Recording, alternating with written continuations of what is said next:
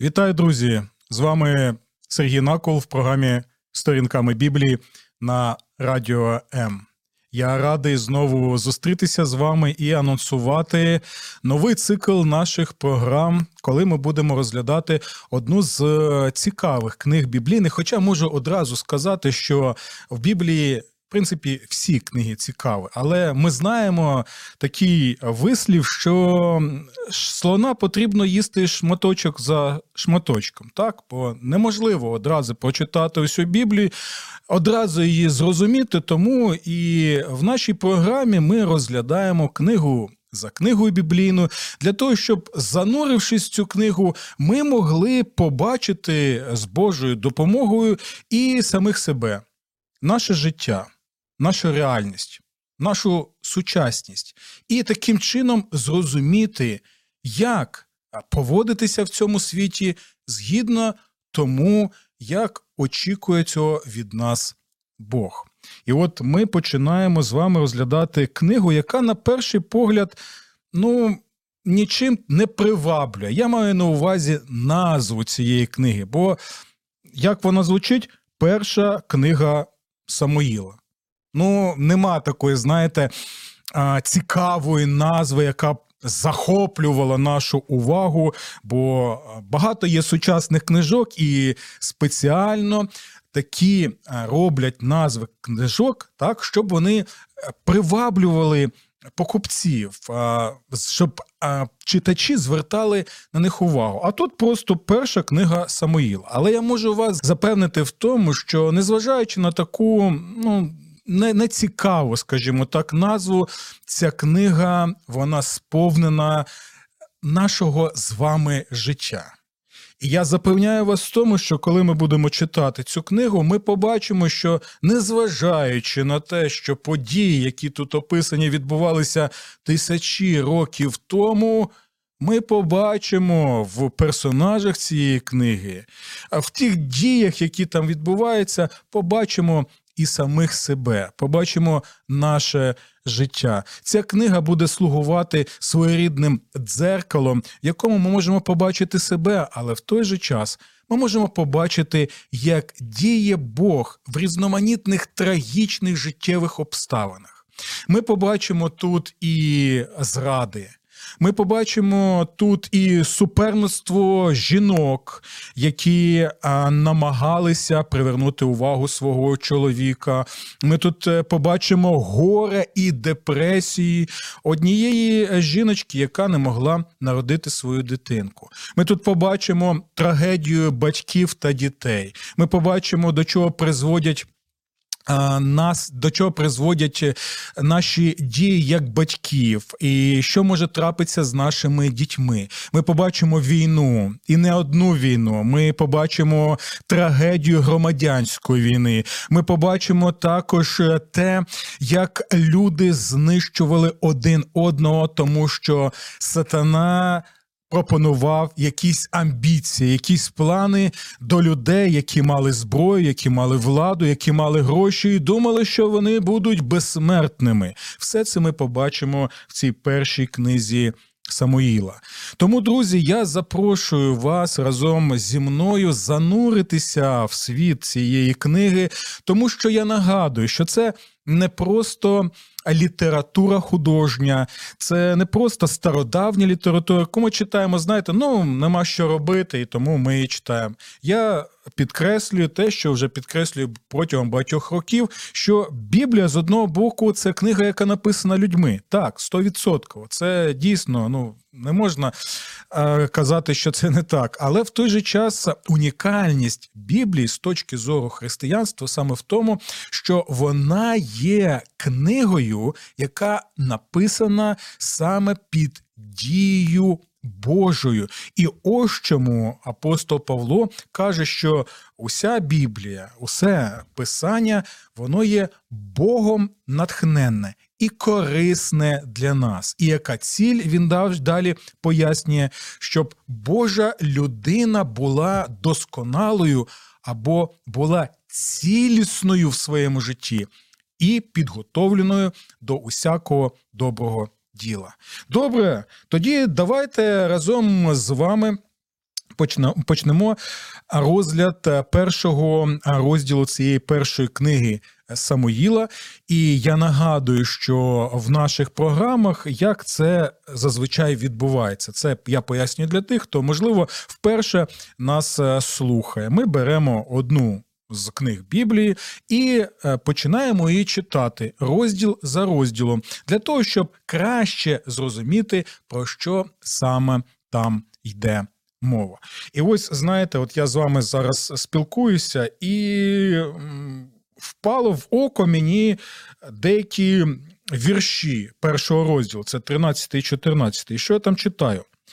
Позаяк Анна лише шепотіла, ледве рухаючи своїми губами, тоді як голосу не було чути, то Ілій подумав, що вона п'яна.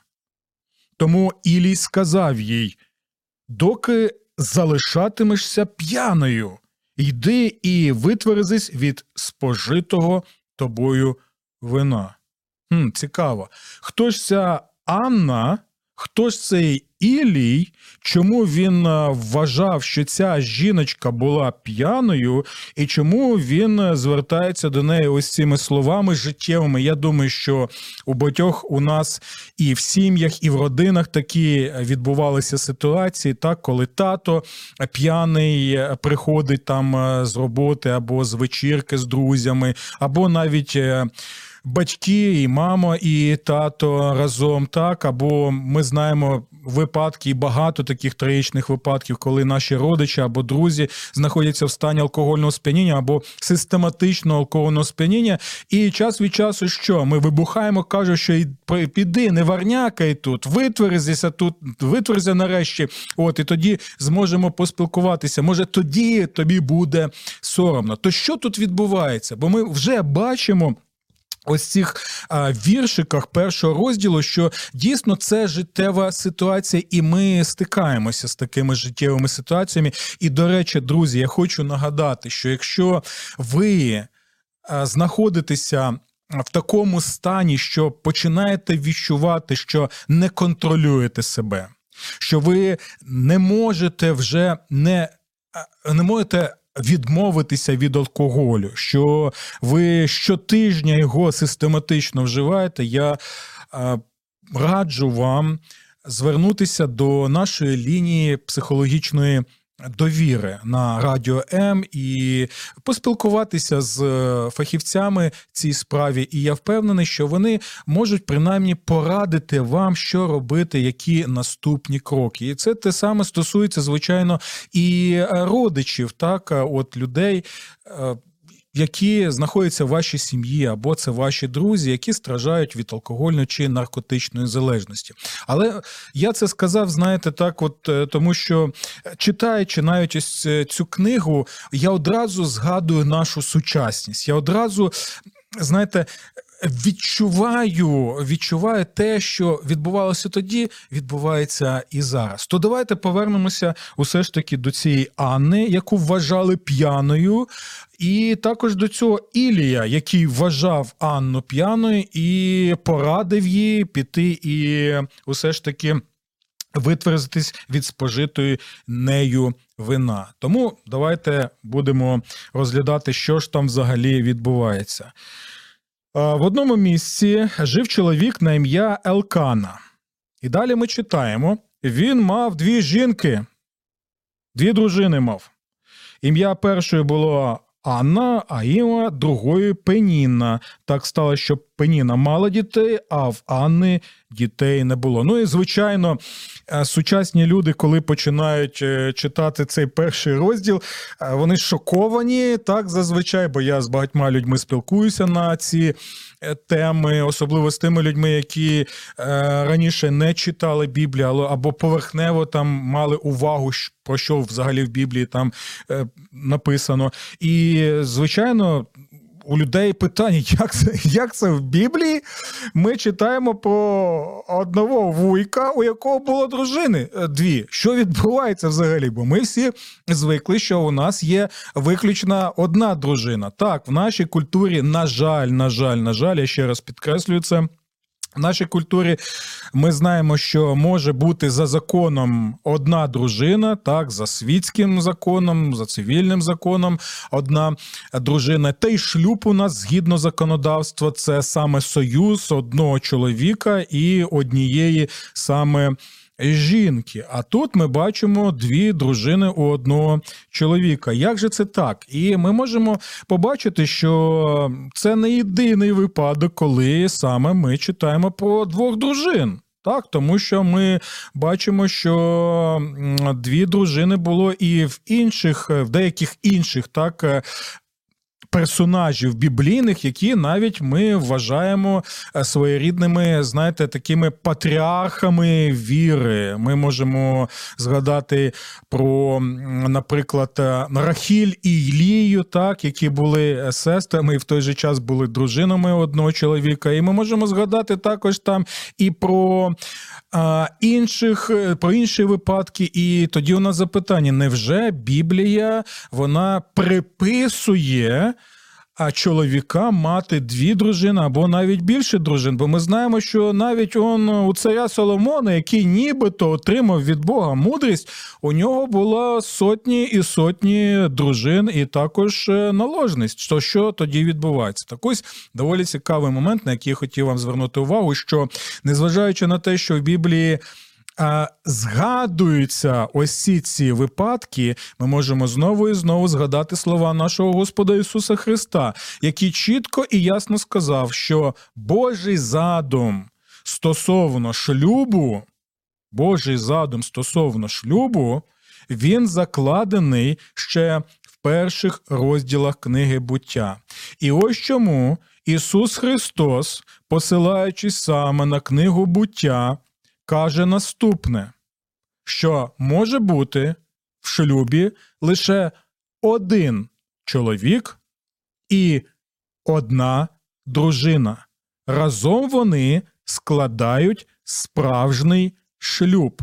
Саме це є Божим стандартом, який він заклав при створенні людини чоловіка і жінки, і який він підтвердив тоді, коли прийшов на цю землю і ім'я його Ісус Христос. Ось чому ми і чуємо від Господа Ісуса Христа, що залишить чоловік свого батька і матір свою, і поєднається зі своєю дружиною, і будуть обоє одним цілим. І те, що Бог з'єднав, нехай ніхто не розлучає, нехай ніхто не руйнує.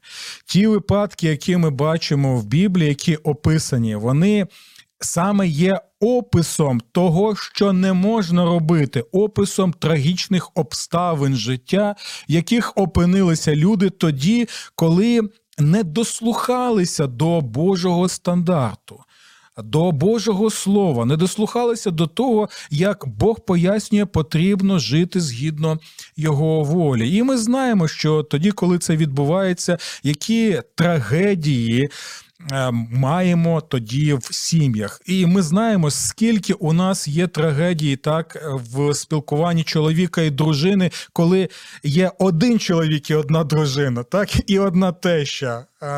От, ну як у нас люблять ем, люблять про це казати в нашій країні. А коли ми прочитаємо ось ці історії про двох дружин, так то ми побачимо, скільки додаткових проблем, скільки Е, додаткових сварок, як у нас кажуть, срачів, головної болі для чоловіка, для цих жінок, для їх дітей, як це все відбувається, і як усе це все більше і більше збільшується в одній сім'ї, в іншій, третій, і призводить до доволі трагічних плачевних наслідків. І ось. Е, саме це ми можемо побачити і в цьому розділі. Так, ось так це не ідеал, це не стандарт, це не виправдання жодним чином того, що чоловік може мати дві дружини. Це якраз і опис того, як в принципі не треба робити, або опис того життя, яке було з тими обставинами життєвими, в яких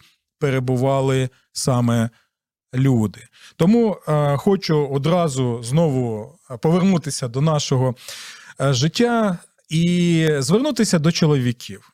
Так, будь ласочка, дбайте про свою одну єдину дружину.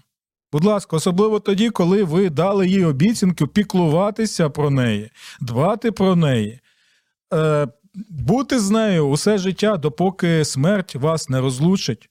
Будьте вірними своїй обіцянці. Я також звертаюся і до дружин, будьте вірними своїм чоловікам, поважайте своїх чоловіків, е, мотивуйте своїх е, чоловіків, надихайте їх, ідіть один одному на зустріч, слухайте уважно, вислуховуйте один одного уважно і піклуйтеся один про одного, бо саме і в цьому е, Божий задум для нас. Ну, тоді повертаємося, друзі, до того, що там знову прочитаємо. У цього Елігу, у цього Елкани, він був онуком Елігу. Було дві жінки, і ми прочитали, що перша була Анна, а друга була Пеніна. І так сталося, що Пеніна мала дітей, а в Анни дітей не було. Ну там що далі? Ми читаємо, і до речі, це не єдина така ситуація, про яку ми читаємо в Біблії. От вам завдання згадати зараз, е, коли ще були такі випадки в Старому Завіті і в Новому Завіті, коли жінка не могла народити, так і не було явних причин, не було явних підстав до того, чому вона не могла народити. Бо знаєте, навіть в наші часи. А в ті часи то взагалі так вважалося. Навіть в наші часи вважається, що якщо жінка не може народити дитинку, то можливо вона там десь зрішила, там якесь е, родове прокляття. Хоча я не вірю в родові прокляття, про, про них в Біблії взагалі нема жодного слова, і про це у мене є окремі програми. Що, мабуть, нема дітей, бо Бог покарав. В деяких випадках так може бути, бо причинно-наслідковий зв'язок є. Якщо ти зло- зловживаєш е, алкоголем або наркотиками, це може призвести так, або ще там е, неправильний образ життя, харчування, тощо там в комплексі. Це все це може призвести саме до таких речей. Але тут ми не бачимо того, що е, ця жіночка якась була е, грішниця, так що вона якимось чином зрішила. Автор взагалі нас про це. Е, Про це не розповідає. Він просто констатує факт. І от в нашому житті також є багато таких життєвих ситуацій. Я знаю, скільки людей, скільки пар, які також, е, ну нібито і благочестива пара, а не можуть е, отримати від Господа діток. Так і в новому завіті ми можемо згадати ту ж ту саму Елісавету, от матусю. Матусю пророка Іоанна Хрестителя, пам'ятаєте, двоюрідного брата нашого Господа Ісуса Христа, що вона усе життя не могла завагітнити, і незважаючи на те, що Євангеліст Лука пише, що вона була благочестивою жіночкою разом зі своїм чоловіком, і вони виконували всі постанови закона. То не про всіх такі речі пишуть, але вона була бездітна. І ось та сама ситуація. Анна не мала дітей.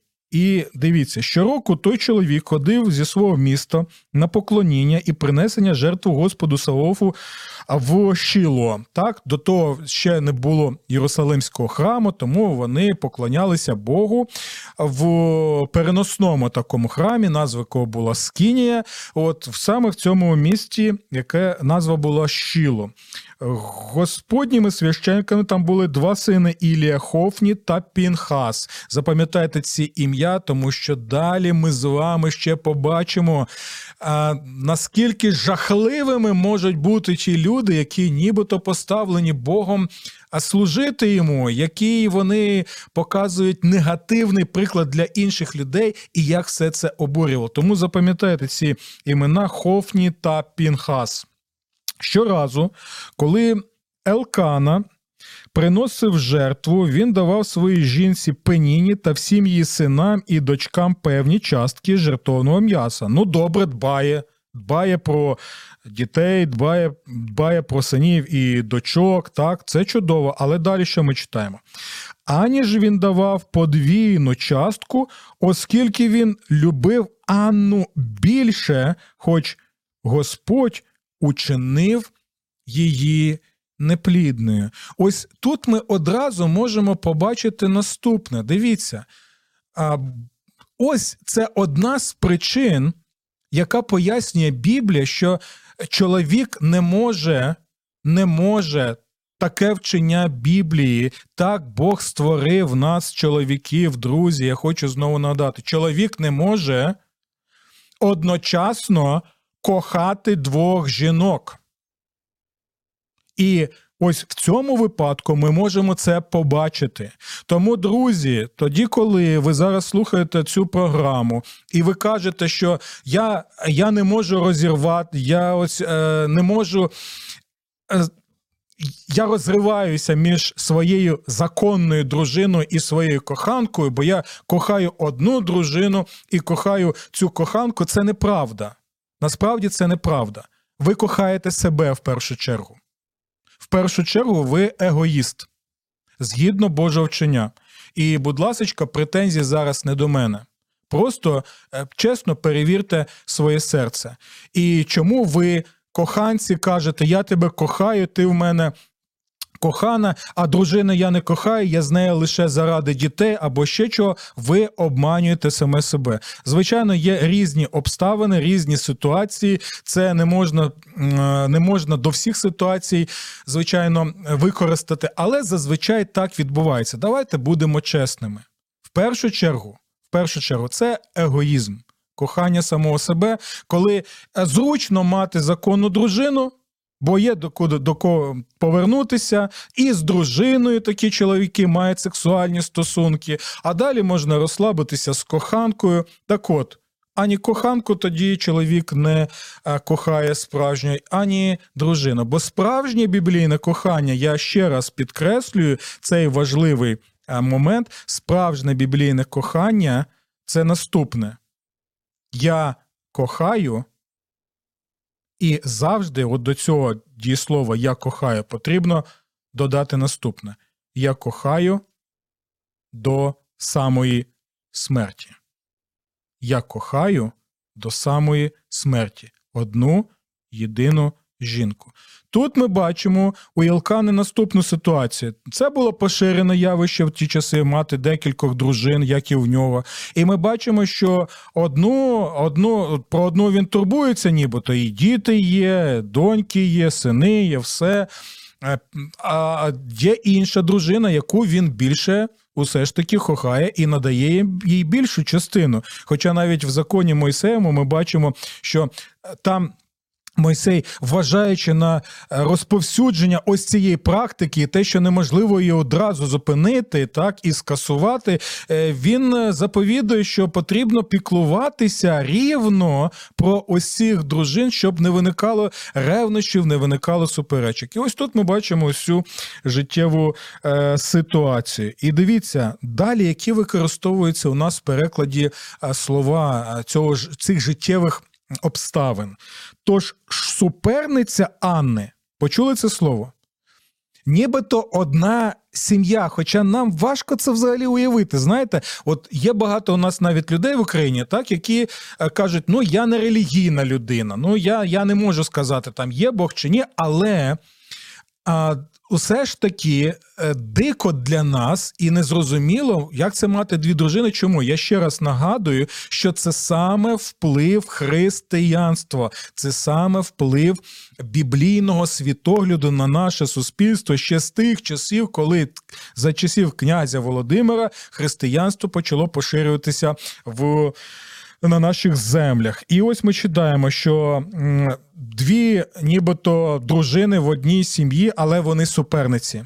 Вони суперниці, це і є трагедія нашого життя. Ви пам'ятаєте, що навіть перше вбивство відбулося саме в сім'ї. Брат вбив брата.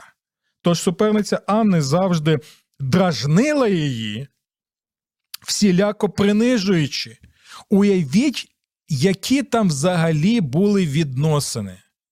Лише уявіть, які там були стосунки. Вже знаєте, оце вже є сюжет. У нас е, пам'ятаєте, наскільки популярні ці турецькі серіали, хоча я ніколи їх не не дивився, але час від часу чую від людей, які там є серіали, або там бразильські, мексиканські. Можете навіть написати, які ви можливо дивитесь. Ось.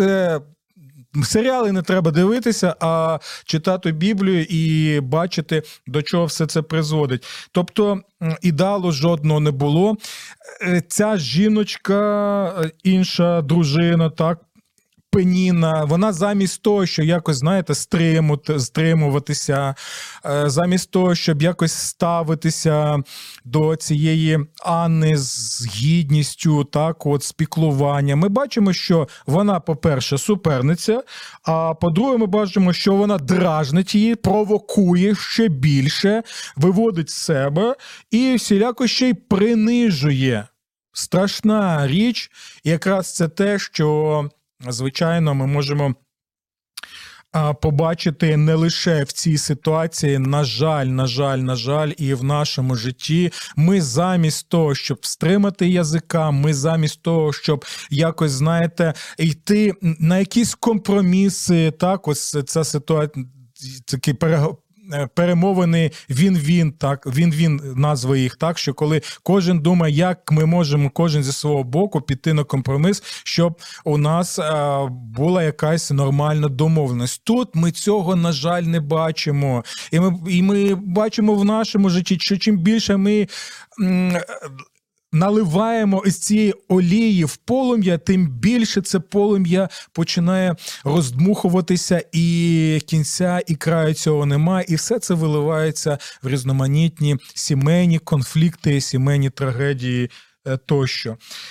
І чому ж вона була суперницею? Чому вона дражнила Анну? Чому вона її всіляко принижувала? Тобто знаходила різноманітні підстави для того, щоб принижити, тому що Господь не дав ані дітей. Жахлива ситуація. Не дай Боже нам ставитися таким чином один до одного. І лише б уявіть, щоб Бог так ставився до нас, так, щоб Він а, дражнив нас, всіляко принижував за те, що ми от перебуваємо в такому стані. І слава Богу, слава Богу, що в Ісусі Христі ми цього не бачимо. Ми бачимо, що Бог не дражнить нас що Бог всіляко не знущається над нами, що сам Христос, коли перебував на землі, коли був зраджений, коли був зраджений, коли його дражнили, навіть на Христі дражнили, навіть на Христі сміялися над ним, е, всіляко принижували його. Він відчув це на власній шкурі усе це. І ми бачимо, що все це він робить для того, щоб навіть така людина, така нібито людина, яку можемо сказати, що пропаща людина, кончена людина. Пам'ятаєте, ось, ось е, той мем, відеомем, який можна знайти на Ютубі. Боже, яке кончене! Сам Ісус Христос в людському тілі на Христі отримує, отримує знущання приниження, все для того, щоб навіть розбійник на Христі, який усвідомив, що він накоїв за все своє життя, звертається до Ісуса за словами: Господи, згадай мене в своєму царстві, і далі він чує відповідь наступну від Ісуса, який зараз ці, в цей момент отримує неймовірне приниження він не має кам'яного серця, але людське живе серце сповнене любові, Божої любові. І він звертається до цього розбійника і каже: Сьогодні ж будеш зі мною в раю. Ми принижуємо, ми знущаємося, ми дражнимо, ми є суперниками один одному. Слава Господу, що такого нема в Господі Ісусі Христі. І ми завжди можемо прийти до Нього, завжди можемо очікувати того, що Він завжди прийме нас. І більше того, пам'ятаєте слова апостола Павла, який каже наступні слова: Чоловіки, кохайте своїх дружин, як Христос покохав свою церкву і віддав своє життя за неї. Ось це і є Божий стандарт для нас. Коли ми дивимося на стосунки Ісуса Христа до тих людей, назва яких церква, бо знову нагадую для тих, хто не знає, що церква це не просто будівля, церква це люди, які вірять в Ісуса Христа. І ось стосунки між цими людьми, які вірять в Ісуса, і між Ісусом, це порівнюється як стосунки чоловіка і дружини. І ми бачимо, що у Ісуса не дві дружини. Не дві дружини у Ісуса. Більше того, у Ісуса лише одна ця дружина церква, у нього нема коханок, у нього нема наложниць, у нього нема флірту, у нього нема інтрижок на стороні, як це, на жаль, відбувається в нашому житті. Він кохає одну єдину дружину. І ось чому. Стосунки Ісуса і церкві, те, що ми бачимо на Христі, те, про що нам розповідає апостол Павло, це для нас найважливіше. Якщо ми дійсно бажаємо будувати якісний шлюб, будувати шлюб, якому дійсно в стосунках якого ми можемо побачити стосунки Божої любові, Божої турботи, Божого піклування. І в якому нема того, щоб чоловік і дружина були е, суперниками, щоб вони дражнили один одного, а всіляко принижували і знаходили різноманітні причини, або знаходили одну причину, щоб довбати, довбати, довбати і знищувати таким чином людину. І дивіться далі, от давайте просто е, трошечки усвідомимо, через що проходила Анна, бо далі ми читаємо. Так повторювалося з року в рік. Щоразу, коли вони приходили до Господнього дому, Пеніна завдавала їй прикрощів, а вона Анна плакала і відмовлялася від їжі. А по-перше, зверніть увагу на запекле серце пеніни. По-друге, зверніть увагу на, на важливий момент, бо це важливо і для нас з вами. Щоразу, коли вони приходили до Господнього дому, тобто до храму Божого, вони йшли на поклоніння Богу в церкву. Усвідомлюєте це?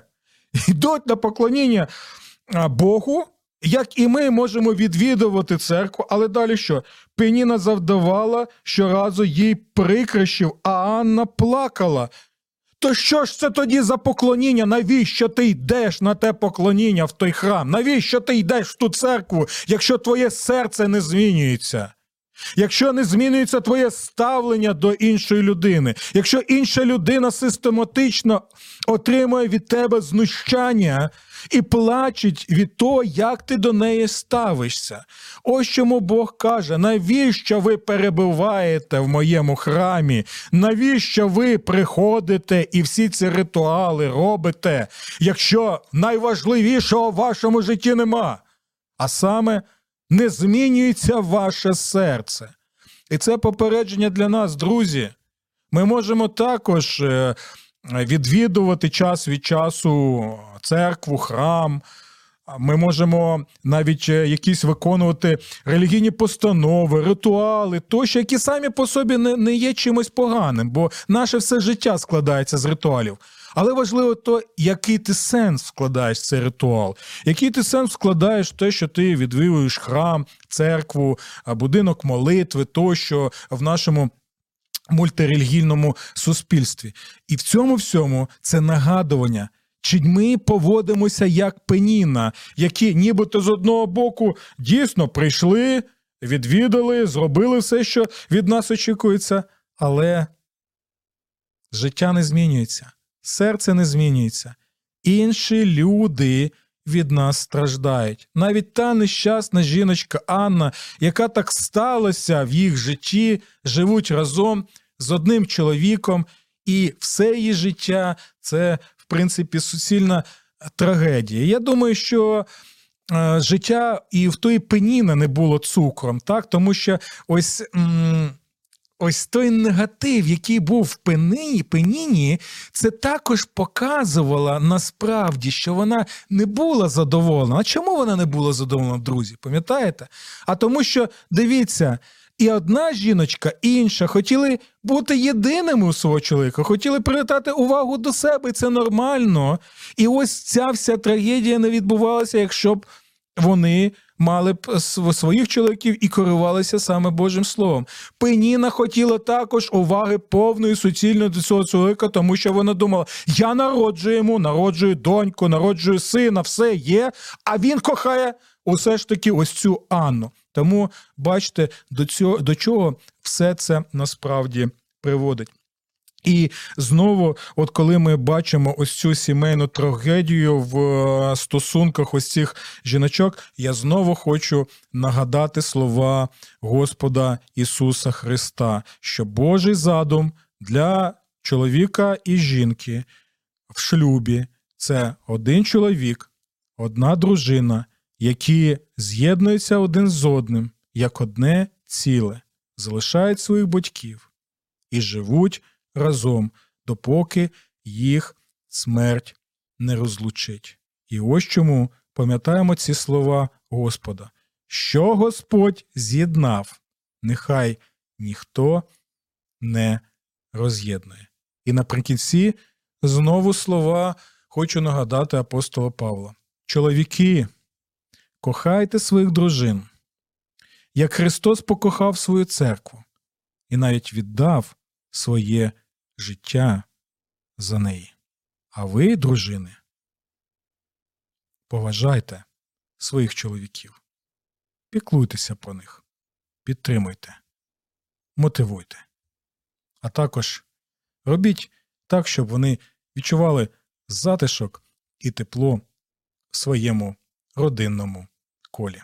Друзі, до нових зустрічей і до нового занурення в книгу першої книги Самуїла. Сподобався ефір? Є запитання або заперечення? Пиши радіом.ua